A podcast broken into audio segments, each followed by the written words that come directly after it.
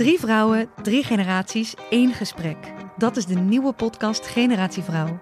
Samen met babyboomer Nora Beijer Wij vonden dat heel gewoon. en Roos Slikker uit Generatie X Jouw generatie doet dat. onderzoek ik, millennial Eva Breda, wat we van andere generaties kunnen leren. Iedere vrijdag een nieuwe aflevering op Flair, Libelle of margriet.nl slash podcast.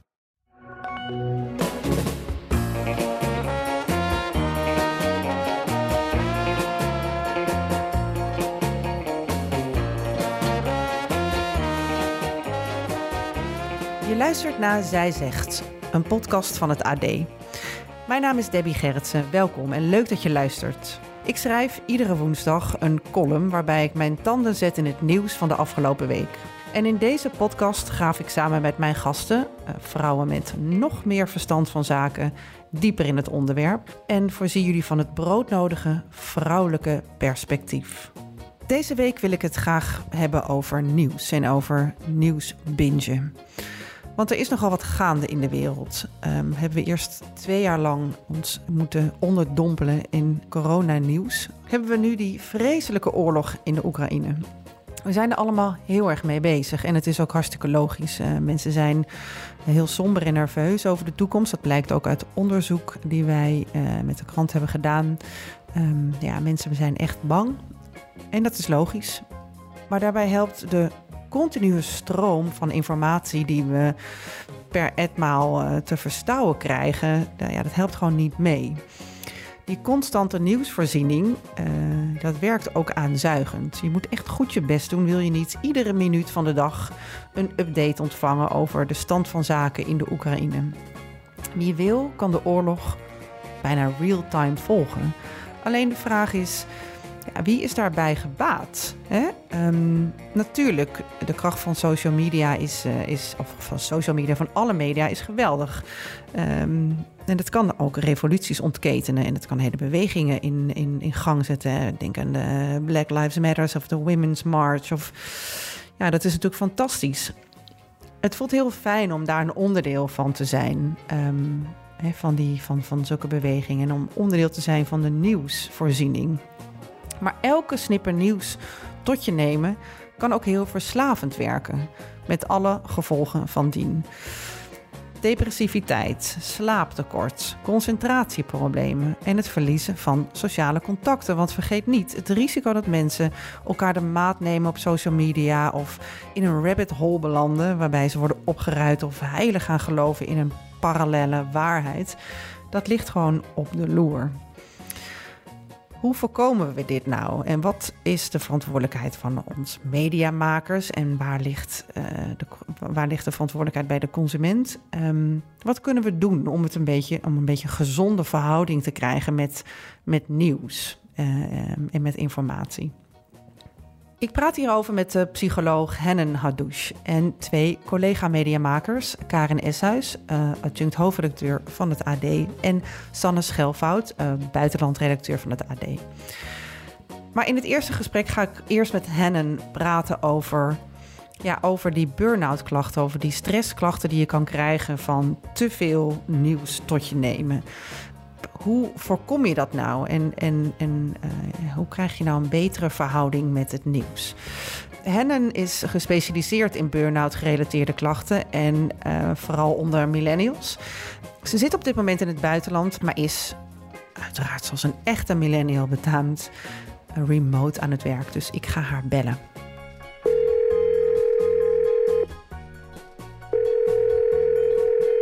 Hoor jij mij? Yes, dankjewel, dankjewel. Uh, mijn eerste vraag is, uh, hoe kijk jij nu naar het nieuws? Consumeer jij veel nieuws? Kijk jij ik veel? probeer dat, uh, ik, ik probeer dat zelf te reguleren. Een van de redenen is ook om, om, om eigenlijk ook om voor te zorgen dat ik niet overbelast raak. Want mijn baan vraagt veel van me. Mhm. En, en dan vind ik het niet altijd fijn om na werk nog heel veel informatie te ontvangen. Dus ik probeer dat eigenlijk gewoon heel bewust te doen op bepaalde momenten op de dag. Om dan um, een globaal overzicht te krijgen van oké, dit is wat er speelt. En als ik op bepaalde momenten dus dieper wil induiken in bepaalde onderwerpen, dan kies ik daar ook heel bewust voor. Oké. En jij, hebt, jij behandelt mensen met burn-out klachten. Zijn daar, ehm, is, is, dat, dat is dus ook uh, nieuwsgerelateerd? Zijn, dat, zijn daar mensen bij die, ja, die, die, die stress en klachten hebben van, van, van de media of van social media? Uh, nou, burn-out is een, is een complex, uh, is behoorlijk complex. Dus daar, daar moet wel meer spelen dan alleen overbelasting uh, vanuit het nieuws. Maar ik zie wel dat heel veel mensen stressklachten kunnen krijgen van overbelasting, ehm, als het ware. Dus information overload. We hebben de pandemie gehad. Mensen waren heel angstig en zijn best geïsoleerd geraakt in de afgelopen paar jaar. Ze hebben heel weinig kunnen opladen. Um, en dan lijkt het alsof we bijna tegen het einde zijn van de pandemie. En dan heb je opeens uh, ja, oorlog bijna bij de buren, als het ware. Dus dat doet, dat doet zeker wel heel veel, uh, heel veel met mensen. Ja. Um, er is vanuit de wetenschap geen directe relatie tussen nieuws leidt tot burn-out. Maar er is wel um, ja, assumpties die we kunnen aannemen dat mensen dus minder opladen. Doordat ze in hun privé-tijd bijvoorbeeld um, ja, heel veel nieuws consumeren of heel angstig worden van de dingen om hen heen. Mensen zijn heel angstig en er is natuurlijk ook best wel reden toe, hè? want we hebben, hè, er gebeurt natuurlijk ook heel veel. Um, maar toch uh, is, zie je ook de, de ontwikkeling wel groter worden, omdat er gewoon best wel heel veel nieuws toevoer is. Hè? We kunnen ons de hele dag onderdompelen in, um, ja, in, de, in de nieuwste in, de, in, in updates en in ja. Um, Zie jij daar een relatie tussen, tussen de, de, de toenemende stressklachten en, um, ja, en de toenemende stroom van nieuwsvoorziening?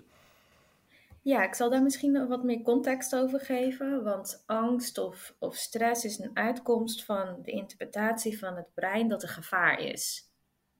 Dus ons brein krijgt er komt informatie binnen naar het brein toe. Het brein moet daar een interpretatie van maken en die denkt dan: hé, hey, er is gevaar. En dan worden er bepaalde emoties natuurlijk door, door uitgelokt. Dus wat er op dit moment speelt, staat een en al gelijk aan gevaar. Direct gevaar voor de mensen die daar direct wat mee te maken hebben. En ook voor ons, ondanks dat wij wat verder zijn, heeft gewoon direct invloed op ons leven. Een heleboel mensen op dit moment in de wereld. Uh, van uh, niet alleen Europa, maar ook in Afrika bijvoorbeeld. Dus er is gewoon een relatie tussen gevaar wat reëel is en de emoties daardoor worden uitgelokt. Dus dan zeggen we, nou, de angst wat mensen voelen is eigenlijk wel legitiem gezien de situatie, want er is een reëel gevaar en het is soms ook goed dat we dan bewust zijn van de emoties. Nou, wat er dan gebeurt, is als mensen gevaar ervaren, angst ervaren, dan gaat je brein je daar ook een beetje op voorbereiden. Want het denkt dan, hé, hey, er komt gevaar, we moeten ons voorbereiden. Hoe gaan we ervoor zorgen dat we dit overleven? Dat is eigenlijk gewoon een heel ja, primitief overlevingsinstinct van ons, als het ware. We willen ons altijd willen voorbereiden op levensgevaarlijke situaties, zodat we grotere kans hebben om, om te kunnen overleven. Nou, om te kunnen overleven, om na te denken over mogelijke gevaren, is nieuws handig. Want dan word je op uh, update gehouden. Uh, je, ja, je, je, krijgt informatie over hoe je gevaar kunt ontwijken. Uh, je krijgt informatie over, nou, is het direct gevaar? Is het gevaar voor over een week of een morgen? Dus het heeft een functie daarin. En daardoor wordt het gevoed. Alleen moeten we wel oppassen dat we onszelf daarin niet verliezen. Mm. Wat je, wat, maar het is niet raar dat het er is. Ik snap wat je bedoelt, maar toch denk ik, kijk, wij wonen in Nederland. Het directe gevaar is er natuurlijk niet heel sterk. Er is, er is een groter gevaar als, uh, als je in de Oekraïne zelf woont. Voor ons is natuurlijk het gevaar veel minder groot. Dus um, ja. de vraag is ook meer, ja, wat, wat komt dan, uh, is dan het gevaar reëel? Of, is het, of zijn we ons te veel aan het voeden met angst? Ja, dat is een, dat is een, hele, een hele goede vraag. Um, als, je, uh, als we ook de pandemie erbij nemen en je meeneemt dat de mensen sowieso al de afgelopen paar jaar al angstiger waren, dan is het ook makkelijker om de komende tijd meer angst te voelen. Ja. We zijn daar ook wat meer op, op gefocust. Ja. Omdat we ook de afgelopen jaren wat meer gefocust zijn op hoe moeten we overleven? Hoe overleven het als maatschappij of ondernemers ook als het ware? Dus we zijn denk ik sowieso al wat meer gefocust op survival instinct. dit komt erbij. Ja, en mensen zijn dat, zijn dat ook wel. ehm, ehm, ja, mensen zijn er ook moe van. Ze zijn, zijn ook, ook het, het, het, zat bijna in de vorm van shit, hebben we dit ook weer? eh, eh, wat, wat, wat erbij komt. Ik wou net eh, beginnen met mijn leven weer oppakken. Nu weet ik niet eens of Poetin een idee heeft om deze kant ook op te komen. Dat, merk jij dat ook bij jouw cliënten, dat dat het geval is? Zeker. En wat, Ja. wat adviseer jij jouw, jouw cliënten? Ehm, Nou, ik kijk sowieso eh, vaak met mijn cliënten naar eh, wat het uitlokt. En ook ehm, eh, ehm, andersom is het soms ook goed om dat gewoon en beter te weten te reguleren. Dus kies je bewust je momenten uit waarin je informatie consumeert. Helaas is het wel zo dat heel veel mensen, nou niet helaas, want enerzijds is ook iets goed. Ik bedoel, ik vind het ook goed dat op social media heel veel mensen ehm, erover delen. Want ik bedoel, Twitter ja, helpt enorm Oekraïne op, op dit moment. En dat is niet alleen in Oekraïne geweest. We hebben ook gezien in, eh, bij andere revoluties in, in de afgelopen tien jaren dat Twitter echt ja, het tool was om, om eigenlijk eh, de echte nieuws naar buiten, naar buiten te brengen. Dus dat vind ik zeker heel erg goed. Alleen soms moeten mensen ook ja, bewust blijven van de mensen die ze volgen. Uh, want op een moment denk je, nou, ik wil even lekker ontspannen. Ik zoek een beetje entertainment op. En dan uh, ja, doe je Instagram open. En dan zie je alleen maar ellende en, en, en hele heftige beelden ook die daar gedeeld worden. Tegenwoordig ook op LinkedIn. En uh, dat kan heel erg triggerend zijn. Mensen zijn denk ik niet altijd even bewust van dat het, dat misschien een trigger warning handig kan zijn. Want ja, op het moment dat je misschien wilt ontspannen, krijg je, krijg je best wel heftige beelden ook af en toe te zien. Dus als het geval is bij iemand, dan geef ik ook aan van, nou, misschien uh, uh, klik op unfollow of uh, probeer het toch anders te reguleren. Uh, kan je dat misschien uitschakelen, dat je de feed van, van bepaalde personen niet ziet. Um, verbreek niet gelijk vriendschappen ook hierdoor, omdat je misschien um, niet met elkaar eens bent ook. Uh, blijf ruimte creëren om met elkaar over politiek te praten. Maar is dat. Verslechtert het alleen maar de, de relatie? Krijg je alleen maar ruzie daardoor? Of is het veel, veel te triggerend voor je? Ga dan op zoek naar wat je wel met elkaar gemeen hebt. Ja, want dat is eigenlijk een beetje wat je net ook zei. Hè? Er is ook een. Uh, uh, de, de, polarisatie ligt natuurlijk ook enorm op de loer. Waardoor mensen ook heel veel stress krijgen. Ja. En dat is eigenlijk ook wel een beetje de paradox. Hè? Want het, wat je net zei over ja, Twitter heeft heel veel geholpen. En social media helpt ook heel erg in een soort revolutie tot stand brengen. Dat is heel prettig en dat is ja. super, super fijn. Tegelijkertijd is het ook iets wat mensen enorm kan opslokken. Um, en ook. Uh, ja, en, en daar liggen heel veel gevaren op de loer. Het kan, het, het, het kan verslavend werken, het kan. Uh, uh, en, heel, ja, het, het, kan veel stress opleveren, want je, je bent er continu mee bezig. En wat jij net ook zei, dat vind ik ook heel um, echt wel iets van nu, is dat het ook vriendschappen op scherp stelt en, en verhoudingen op scherp. Want het kan enorm veel polarisatie in de hand werken. Ja, als je er zo ja. mee bezig bent. We zijn op dit moment zo gefocust met dat nieuws en, en, en wat er gaande is in de wereld, dat het bijna allesomvattend is. Zie jij dat ook ja. zo? Ja, dat, je ziet het altijd terugkomen tijdens um, um, um, grote gebeurtenissen of tijdens emotioneel uitdagende gebeurtenissen. Dus dat polarisatie kan ontstaan, is eigenlijk bijna natuurlijk. Maar we moeten wel oppassen wat we daar dan mee doen. Omdat iemand misschien anders omgaat met het nieuws of een heel andere mening heeft anders dan wat, wat, wat, jij belangrijk vindt, als het ware. Moet nog niet betekenen dat we dan de persoon gelijk moeten laten vallen. Of uh, dat je helemaal niet meer met die persoon wil praten, als het ware. Het is zo belangrijk dat, zeker bij polarisatie, dat ondanks dat je niet met elkaar eens bent, dat je nog wel met elkaar kunt blijven praten. En kan het niet over de onderwerpen waar je het niet met elkaar over eens bent, zoek dan de verbindenis, verbindenis op. En als jij kijkt naar jouw cliënten, is het iets wat, wat, uh, wat heeft, is toegenomen de afgelopen jaren, deze, deze klachten, deze stressklachten? Ik denk toen wij uh, opgroeiden, uh, ik ben 33, dus toen ik opgroeide, ja, ging buiten spelen en, uh, en, was heel veel in de natuur en buiten en ging je schaatsen in de winter. En, dus je was heel veel als kind, als kind buiten. En nu zie je dus natuurlijk dat het gedrag gewoon is veranderd. Um, de maatschappij verandert ook, technologie verandert. Dus mensen groeien al eerder op met ja, informatie binnenkrijgen en ze raken daar ook gewoon aan gewend. Alleen denk ik dat we misschien um, erin falen uh, om zowel bij jongeren als bij volwassenen of bij jongvolwassenen misschien ook wat meer context te geven over, ja, maar hoe kun je het gezond gebruiken en hoe kun je het mindful gebruiken zelfs. Uh, ik heb vaak genoeg gesprekken met journalisten ook, die dan bijvoorbeeld een artikel schrijven over social media en dan uh, aan me vragen, ja, is social media altijd slecht? Nee, dat is niet altijd slecht. Het gaat er gewoon om dat we leren het bewuste gebruiken. Ik denk dat we gewoon nog... Uh, ja, misschien een eigen revolutie moeten krijgen van hoe kunnen we dit beter reguleren. Ik ben wel blij dat er steeds meer informatie is. Ik denk hoe dan ook, informatie is zo belangrijk. Um, uh, waar we voorheen misschien in de boeken gingen duiken, hebben we nu Twitter en, uh, en waar je gewoon live uh, mee kunt kijken bij bepaalde dingen. Dus ja, qua informatie, in bron aan informatie, denk ik dat het, dat het prachtig kan zijn. Ondanks de ellende ook, als het ware. Maar het is wel heel rauw en eerlijk. En, en toegankelijk voor iedereen? Toegankelijk voor iedereen, ja. Want je kan met iedereen in contact komen. Uh, voor jullie als journalisten ook, als het ware. Alleen omdat het er is, betekent niet dat we er altijd maar gebruik van moeten maken. Ja, dus het is eigenlijk kortom, we hebben heel veel meer informatie dan jaren geleden, dat weten we. Het is een gevaar om, in, in, ja, om er te veel mee bezig te zijn. Dus dat je echt keeping up the war of keeping up the news in anyway, dus of corona. Ja.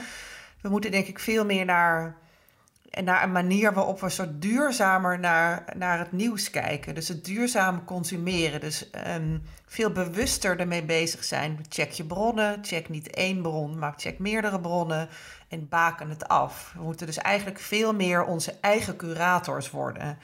Exact. En uh, leven in het nu is ook, uh, ook, ook belangrijk. En probeer invloed te creëren waar je, dat, waar je dat kan doen.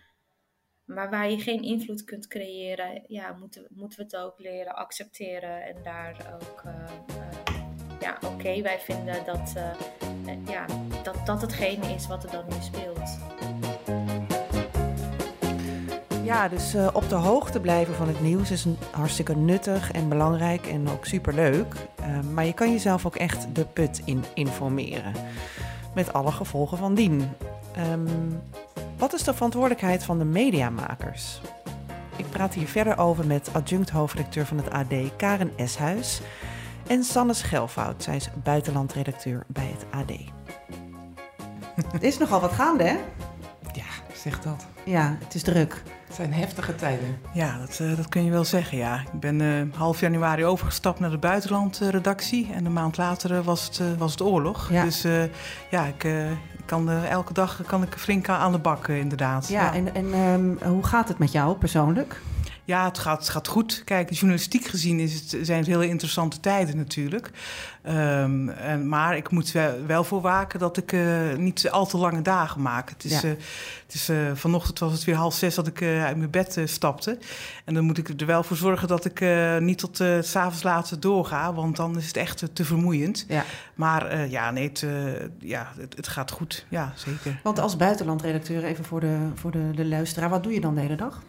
Nou ja, in dit geval is het vooral Oekraïne en Rusland. Uh, en wat je dan doet is, uh, s morgens beginnen we de, te kijken wat er s'nachts is gebeurd. Hè. Zijn er nog uh, bijzondere ontwikkelingen? Dus mm -hmm. maken we daar een eerste overzichtsverhaal van. Dus wat, wat, je dan doet is heel veel kijken naar de, de, persbureaus. Wat komt er binnen? andere grote media zoals de New York Times, al, CNN, Sky News. Je volgt alles. Mm -hmm. maar ook social media. Hè. Je, je kijkt naar ooggetuigenverslagen. De overheden in Oekraïne en Rusland, wat melden die? Om maar heel rijtje te, op te noemen. Dus uh, ja, het is vooral heel veel uh, kijken en luisteren. Kijken en luisteren ja. en afwegen. Want ik kan afwegen, me heel goed ja. voorstellen dat het ook moeilijk is vanuit Rusland nu. Hè, het is gewoon propaganda-oorlog ook. Hoe, je, hoe, hoe, hoe weet je wanneer je goed zit? Ja, dat is soms heel moeilijk. Ik noem het voorbeeld van uh, de, de beschieting van het theater Mariupol, hè, Ja. wat nu uh, actueel is. Uh, de Oekraïners zeiden meteen, nou, honderden mensen zitten daar in de schuilkelder. Nou, het is gisteren, het is gebeurd, um, maar ja, nog steeds geen foto's of beelden van slachtoffers. Dat komt misschien nog, maar je kan je dan wel afvragen van in hoeverre klopt dat? Ja. De Russen die roepen dan weer, nee, dat was een militair doelwit. Daar, daar zit een rechtse extremistische militie, die, die zit daar. Dus ja, wat moet je dan geloven? Dus Ja. hè, en je hebt, het, is al, het is al bijna eh, 24 uur geleden nog steeds eh, niks gezien van beelden van, van slachtoffers. Maar ja, dat, dat is heel moeilijk om eh, dan de afweging te maken van wat is daar precies gebeurd. Ja. Omdat we zijn er niet bij, dus dat is heel lastig. Ja. Het enige wat je dan kan doen is in ieder geval zo duidelijk mogelijk zeggen waar je je bronnen vandaan hebt Ja. gehaald. Ja, precies. Ja. Precies. Ehm, ja, de, de berichtgeving gaat natuurlijk non-stop door. Eh, ehm, hoe hou jij jezelf eh, een beetje sane, een beetje, een beetje Ja, vrolijk? ja nou ben ik van, van, eh, van nature een vrolijk mens. Dus Mhm. dat, dat, dat scheelt denk ik wel. Maar ik, heb, ik ben heel blij dat ik een hond eh, thuis heb. Van Ja. dan ga ik, ja, vanochtend ook, was heel vroeg. Maar ik ben echt met haar eh, de polder ingelopen. Ik Ja. woon in een, een dorp aan de rand van de, van, de, van de polder. En dan denk ik, ik ga even lekker naar buiten met, met haar. En dat, dat, dat moet je echt doen. Ja. Dus, dus dat zijn wel momenten dat, dat ik denk van, ik sta een hele tijd aan. Dus dan heb ik ook mijn telefoon niet bij me. Dan kijk ik ook even niets. Echt. En als ik thuis kom, probeer ik het ook eh, echt wel even uit te zetten. Ja. Dan, eh, dan ben ik natuurlijk echt voor de kinderen. En eh, dan doen we andere dingen. En nou ja, goed, dat, dat probeer ik wel. Afgelopen weekend zijn we lekker naar het bos geweest. En ja, verjaardag gevierd met, met heel veel dierbaren weer om me heen. Maar ook dan gaat het toch alweer heel snel over de oorlog. Ja, ja. Mensen houden, ja, die, die, het houdt ze bezig. Ja, en, ja. houdt ze enorm bezig. Mensen zijn heel bang. We hebben ook een onderzoek op, op- bij ons op de site laten, eh, laten draaien. Ja. Ehm, ja, mensen zijn echt bang. Heel bang. Ehm, eh, in, in, in hoeverre is dat een angst, is die angst terecht? Kunnen we dat zeggen? ja, Ik denk dat dat, als ik daar iets over mag zeggen, ik denk dat het heel, heel persoonlijk is. Hm. Ehm, als je angst voelt, is die angst altijd terecht, omdat dat jouw eigen gevoel is. Ja. Alleen de journalistieke afweging daarin, dat is natuurlijk een andere. En dat is ook een van de redenen waarom eh, we gezegd hebben, we gaan het onderzoeken. Mhm. Om ook te weten wat er leeft. En dat is natuurlijk zeker voor het AD altijd het allerbelangrijkste. Dat iedereen weet, eh, nou ja, wat leeft er breed, welke huiskamervragen zijn er nou eigenlijk. Ja. Zonder dat je bang maakt, maar dat je wel die vragen ophaalt. Is, dat een, eh, is dat iets wat, jullie, wat je heel bewust doet? Mensen niet bang ma- willen maken? Is dat een bewuste keuze voor de berichtgeving? Nou, ik, ja, ik, ja, ik heb het altijd wel in mijn achterhoofd. En ik, eh, ik kan een concreet voorbeeld noemen. Een paar weken geleden eh, werd s'nachts eh die kerncentrale, de grootste kerncentrale van Oekraïne, beschoten door, door de Russen. Mhm. Dus dat was, heel veel mensen die zijn nu Mhm. ook bang voor een kernoorlog. Ja. Hè? Dus, ehm, eh, dus iedereen had, had meteen zo'n Tsjernobyl-visioen. En toen dacht ik van ja, ik ga toch even heel goed eh, navragen bij, bij deskundigen. Hoe gevaarlijk is die actie nu eigenlijk geweest? Ja. En hoe gevaarlijk was het dat er ja, de, de kans dat er straling vrijkwam van, vanuit die, een van die reactoren? Nou ja, die kans was, is dus echt heel erg klein. En ehm, ja, dat vind ik dan wel belangrijk om dat op te schrijven. En ook, eh, ik heb toen gebeld naar, naar eh, apothekers van hoe zit het met, met die run op jodiumpillen. Ja, die zegt het is bijna niet meer te krijgen. Mensen zijn echt inderdaad, die zijn zo bang dat er straling eh, vrijkomt. Of inderdaad dat Poetin een eh, kernraket eh, afschiet. Of, En Mhm. dat, dat blijkt ook uit ons onderzoek, dat dat een van de grootste angsten is. Ja. Terwijl, dat zeiden die stralingsdeskundigen ook tegen ons, van ja, de kans is zo klein dat, die, dat, dat als de straling vrijkomt, ehm, dat, dat, dat het ons raakt in Nederland. Want ziet Tsjernobyl, toen was het ook maar heel, heel, Ja. ja. eigenlijk stelde het voor de gezondheid niks voor. Nee, Het zit er Ja. dus heel erg in, in uitleggen ook. Hè? Ja, Ja. Dus, dus niet inderdaad in, in concretiseren, of niet in bang maken, maar Ja. in uitleggen en ja. achterhalen. En ehm, ja, wel daarmee de vragen beantwoorden die er echt eh, leven bij nou, in iedere huiskamer. Vroeger, toen wij eh, nog jonger waren, toen hadden we gewoon eh, de krant 's ochtends Ja. en s'avonds lekker het acht, acht uur journaal. En Ja. dan gingen we daarna naar Love Letters kijken met Ja. z'n allen. Bakje Ja. koffie. Bakje koffie erbij, Bakje cake erbij. bakje erbij. En dat was hem dan. ja. Wat, een- Ehm, wat een overzichtelijk leven was eigenlijk. super hè? overzichtelijk, hè? Ja. Mis je dat niet af en toe? Nou ja, ik, Ja. ik heb een nieuwshonger die, eh, die altijd wel doorgaat. Dus Mhm. ik vind het heel prettig. eh, en daarom vind ik digitaal eh, eh, ook zo, zo spannend. Omdat het al, Ja. er is altijd iets nieuws. En dat, dat ja. Maar ehm, ik denk dat dat voor andere mensen, bij wie het misschien dan overloopt, eh, anders kan zijn. Ja. En dat je daar een manier voor moet vinden om mee om te gaan. Ja, want ik dat heb- zeggen ook heel veel psychologen. Ja, want ik had hiervoor eh, eh, een, een, gesprek met een psycholoog Hennen Ja. Hadouche. En zij zegt ook heel sterk van er zijn gewoon heel veel mensen, heel veel jonge mensen, die het niet kunnen uitzetten en, en die echt met angstklachten. En dat is een nieuwe, een soort nieuw, ja, is een soort nieuwe symptoom hè, eigenlijk. Eh, angstklachten van social media, van media over het algemeen. Te veel druk, omdat er te veel is de hele Ja. tijd. Ehm, en dat vind ik echt interessant, want ergens is het is natuurlijk echt een paradox. Hè? Want het is heel, ja, dat nieuws continu aanstaat. En als, als mediamakers vinden we dat natuurlijk heel fijn. En ik denk dat de, dat de media eh, die continu aanstaat en social media ook heel veel mooie dingen kan voortbrengen. Hè? Revoluties, eh, nieuwsgaring die we anders niet hadden gehad. Of in ieder geval in landen eh, die worden afgesloten van, het, van social media. Eh, Dus de waarheid, hè? dus de, Mhm. de mooie, de, de eerlijke, eerlijke verhalen komen echt naar boven. Dat is één. Aan de andere kant heeft het natuurlijk ook een enorme aanzuigende en verslavende werking. Je kan zomaar eens in een rabbit hole Ja. belanden en, en daar een hele... Dus het, het is echt een paradox. Voel jij dat ook zo, Karen? Nou, persoonlijk niet. Nee. Ehm, maar ik kan me voorstellen dat er mensen zijn die helemaal opgeslokt worden Ja. en ook niet meer kunnen stoppen. En dat is natuurlijk een enorm ongezond. Maar ja, Ja. verslavingen zijn er in vele vormen. Of het nou eh, Ja. nieuwsverslaving is of. eh, maar ja, tegelijkertijd, als het gaat om, eh, om, om oorlog, is het ook wel iets wat je wel tot je mag laten komen, vind ik. En misschien zelfs wel moet. Gisteravond Hm. stuitte ik op een bericht van Lisa Weda, een Mhm. Oekraïens-Nederlandse schrijfster.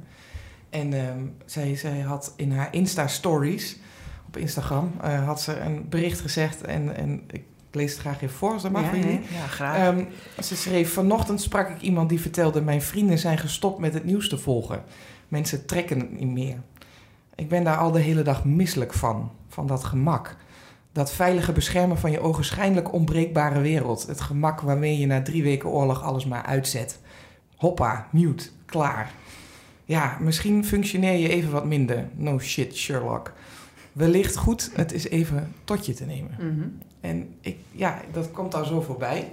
En ik denk, ja, dat is, een, dat is wel een statement waar ik me persoonlijk wel in kan vinden. Ja. Het is denk ik heel belangrijk om gezond te blijven, absoluut. Maar het is ook goed om te weten wat er speelt. Ja. En daar, ja, Ja, je daar niet voor af te Je sluiten. moet erin eigenlijk gewoon een perfecte middenweg zien te vinden. Hè? Ja. Dus, dus, dus inderdaad eh, niet helemaal afsluiten. Want eh, ja, dat, dat lijkt me ook niet... eh ja, tenzij je er echt niet meer tegen kan. Eh, Ja. Maar aan de andere kant eh, ja, we moeten ogen- onze ogen er ook niet voor sluiten natuurlijk. Nee, Het is zo. Tegelijkertijd, hè, want als, je, ik, want ik, als ik dat zo hoor, denk ik, ja, nee, he- inderdaad, je moet je ook niet. kan ook bijna niemand tegen zijn. Nee, dat Maar- kan bijna nee. niet. Maar aan de andere kant, ja, er zijn ook heel veel andere grote oorlogen en rampen. En, eh, en, en, nare- in Congo woedt er al jaren een oorlog. Eh, er zijn heel veel vluchtelingen in ja. Kamp Moria. Ja, het is een beetje ranking the, ja. ranking the war of ranking de ramp ongeveer. Ehm, ja, je kan ook maar zoveel doen, toch? En ook als, als consument, je kan ook maar toch zoveel tot je nemen. Ja, nou, ik denk nogmaals dat iedereen daar als consument dan ook eh, zijn eigen eh, keuzes in maakt. Ja, En eh, ja, dat is, dat is ook goed natuurlijk. Ik Ja. iedereen, maar je wilt wel vertellen wat er leeft. En, en dat Ja. is denk ik wat we als krant ook doen en welke afwegingen we maken. Ja, en ook wel doseren. Hè? Ja. Dat, dat, dat je niet inderdaad Ja. eh, elke dag eh, ehm, tien pagina's Oekraïne ellende in de krant eh, hebt staan op, op de site bovenin. Dus dat, dat hoeft ook weer niet. Daar moeten we echt wel voor waken. Want dat merk je op een gegeven moment ook wel, dat, dat verhaal dan ook minder worden gelezen. Op een gegeven moment dan, dan is het een soort verzadiging voor mensen ook natuurlijk. Tenzij het echt een heel opvallend bericht is. Maar dan begin je na drie weken eh, oorlog, begin je dat wel, eh, wel te merken natuurlijk ook. Ja. Ja. en dat zit hem ook in de beelden, hè? In, Ja. in hoe dat binnenkomt. Mhm. Ehm, ehm, en op een gegeven moment, dat zijn ook wel afwegingen die we met z'n allen veel maken. Over. Bijvoorbeeld het beeld op de voorpagina. hè. Mhm. Je hebt heel veel verwoeste, eh, verwoesting van de, van de gebouwen. Ja. Ehm, dat laten we heel vaak zien. Ehm, en er zijn ook veel vreselijke beelden die we niet laten zien, omdat dat gewoon zich echt niet leent voor online voor de, voor de krant, voor de voorpagina. Maar soms hebben we ook wel hè, de, de, de afgeleide beelden van het leed van de vluchtelingenstromen, van de kinderen Ja. eh, in de kou. Of van vorige week was dat geloof ik, hadden we een oude oma die vluchtte in, Oh, in die kruiwagen. ja, in Ja, een soort van eh, karretje van een Ja. supermarkt. Een heel Oh, indringend sorry, beeld. dat was het, een winkelkarretje. Ja, ja, En, klopt. Maar je wilt dat ook wel, je wil ook niet alleen maar de afgeleide beelden laten zien. Je wil ook gewoon laten zien de rauwe beelden van hoe het is. Ja, zonder dat je met, als sensatie over wil komen. Ja. Precies. Ja. Want het- ja, en, en ook wel zorgen voor eh, verhalen met een lichtpuntje. Hè? Bijvoorbeeld Ja. eh, die huisdierenopvang. Ik bedoel, dat, dat, een collega Annemieke is daarmee bezig. Eh, en ja, dat, dat er heel veel Nederlanders niet alleen vluchtelingen willen opvangen... maar ook de huisdieren van de, van de vluchtelingen. Ja. Dus ja, dat is echt, er wordt massaal op gereageerd, dat mensen zich inschrijven. Dus ja, dat is natuurlijk, dat laten we ook zien. Hè? Ja. Dat, dat de mensen toch wel heel welkom zijn. En hun dieren ook. Ja. Kortom, de, de dosering eh, zit hem bij de consument. Maar zit hem ook een beetje bij ons als mediamakers. Zeker. Ja, Ja, ja. dat is absoluut een elke dag. discussie. Ja, ja. precies. Ja. Ja. Elke dag Ja. maak je de afweging. eh, Ja. Wat brengen we waar en hoe en wanneer. Ja. En welke volgorde. Het is wel, ja, wel interessant om te kijken naar verschillende generaties. Hè? Mijn Mhm. moeder van 74, die is inderdaad ook opgegroeid met alleen het nieuws natuurlijk. Op, op televisie, het 8 uur journaal. En die kan zich daar redelijk goed voor afsluiten dus. Eh, maar mijn dochter van, van 22, ja, die zit bijna continu met die telefoon Ja. in, haar handen. Ja. En eh fanatieke twitteraar. En die volgt dus ook echt alles op de voet. Ja. Dus eh, ja, daarvan, die is ook al wat zwaarder op de hand. En dan merk ik echt bij haar dat ze er last van, van ja, krijgt. dat snap ik. Want je, Ja. je kan je ook afvragen, waar is het goed voor hè, om Ja. alles te moeten weten? Ja, ja, dus dan Dat zeg ik ook, niet. regelmatig... Nienke, alsjeblieft, doe het niet. Stop, stop, even, even weg dat ding. Ja. Dus, want ja, die, die krijgt er echt last, last van. Ja. Dat had ze ook met corona, hè, toen, vooral in het begin, toen we nog niet heel veel wisten. Toen, toen nou, ja, wil, wil ze ook alles weten. En dat, ja, met die oorlog nou ook weer. Dus ik denk van ja, dat is toch wel... eh, ja, terwijl mijn moeder, ja, die zit niet op eh, Insta, die zit niet op Facebook of eh, op eh, te twitteren. Dus die heeft er echt minder, minder last Maar van. maakt ze zich dan ook minder zorgen? Is dat dan al... Ja, mijn moeder maakt zich wel zorgen. En mijn vader helemaal. Die heeft er echt slapeloze nachten Ja. van. Terwijl ze, terwijl ze dus relatief minder consu- consumeren qua nieuws. Maar Mhm. eh, ja, met- bij mijn vader heeft het echt wel te maken dat het oorlogskind is. Eh, Ja, dus ja, ja, dat hij zoiets ja. heeft van, eh, ja, niet nog een keertje. Nee. Ja, dus dat, eh, dat speelt ook mee bij de oudere generaties. Hè? Ja. Ja. Het speelt denk ik inderdaad, en dat kwam ook wel uit het onderzoek, hè, Ja. dat ook eh, die verschillen in Ja. leeftijden, dat dat heel erg meespeelde Ja, en de, ja. de angst voor. Het is ook zo persoonlijk, hoe je Mhm. gebakken bent. De een wil alles weten omdat je dat een Ja. veilig gevoel eh, geeft en de ander wil minder weten omdat dat nou ja, Ja, de ja, onwetendheid... Een soort eh, zelfbescherming. Ja. eh, ja, ja. Ja, eh Hennen zegt er eigenlijk eh, over dat het, heel, dat, dat het een heel positief... eh, het is iets heel positiefs. eh, de, de, eh, heel veel willen weten en, en heel, veel, heel veel kunnen weten vooral. Daar moeten we ook ontzettend blij mee zijn, want we, er is gewoon heel veel. Maar eh, ze zegt ook tegelijkertijd, je hoeft niet alles te... eh, je hoeft niet alles te weten en het is ook goed om jezelf te doseren. Ehm, Ja. ja, want eh, op een gegeven moment kan het ook doorslaan in een soort sensatiezucht bijna. In een soort van, ik moet alles weten. En, ehm, ja, dat, en dat is ongezond. Ja. We moeten ook gewoon naar buiten kunnen. Zeker. Onze hond dus uitlaten. toch met de hond Ja, een rondje ja. gaan lopen. Die hond die De eh, tuin doet gewoon. Precies, ja. Een stukje hardlopen. Hardlopen, ja. precies. Ja, het is een Telefoon beetje- niet mee. Het is een beetje gek dat we dit als nieuwsmaker zeggen, hè? Als, als krant. Van joh, Nee, leg ook die krant eens Ja. af en toe weg. En Ja. eh, zet die En app die site. uit. En die site. uit, En ja. deze podcast moet je nu afzetten. En, je moet nu naar buiten. Ja dat, Ja. ja, dat zou je inderdaad eh, Laten we dat niet gewoon doen. Wel doen. Het is echt ieders afweging. dat is ieders afweging. Ja. Maar tegelijkertijd, eh, ja, als je het dan hebt over zulke grote onderwerpen... eh, Ja, moet je jezelf ook niet... niet, niet willen weten. Nee, nee. Nee. Nee, wat je net eh oplast. Dat, ja. Ik denk ja, dat dat ja. ongezond is, ja. Ja, ja Ook voor een samenleving. Ja, Dus in die zin hebben we een belangrijke, belangrijke taak. Ja zeker. Ja, ontzettend bedankt dat jullie eh, eh, in mijn podcast wilden komen. Ja, En- bedankt. Ja, ja, Sanne, bedankt. precies. Ja, Ja, en eh, we, gaan, eh, we gaan moedig voorwaarts. Oké. Dankjewel. Hm. Dankjewel. Ja, het is interessant hè, om het van twee kanten eh, te horen. Ehm, aan de ene kant wil je natuurlijk al het nieuws wat er op je afkomt eh, over zoiets groots als een oorlog of corona of ja, iets anders enorms wil je natuurlijk allemaal lezen en horen en, eh, en meemaken. En dat is ook belangrijk, want je wil graag ja, op de hoogte blijven. En je wil ook gewoon graag onderdeel zijn van het gesprek. En eh, in de wereld staan. En, ehm, ja, en, en het gevoel hebben dat je, ja, dat je meedoet. En dat je er iets aan kan doen. Dat is heel logisch. Aan de andere kant ja, eh, zegt uh, Hennen ook, je moet gewoon goed uh, doseren. Je moet goed weten wanneer je, wanneer je stopt met kijken en, en, en wat je leest en um, van wie het is. Ja, dat is iets wat we ons denk ik echt moeten gaan aanleren um, ja, in deze nieuwe tijd van deze enorme informatie-overload. Het is goed om op de hoogte te blijven. Het is goed om dingen te lezen, dingen, dingen te zien en te leren. Het is super nuttig. Uh, het vooruitgang is te gek. Maar ja, geniet, maar lees met mate. Leuk dat je luisterde naar Zij Zegt. Wil je nou meer van mij horen en lezen? En dat wil je natuurlijk. Ga dan naar ad.nl slash zijzegt en abonneer je op mijn nieuwsbrief.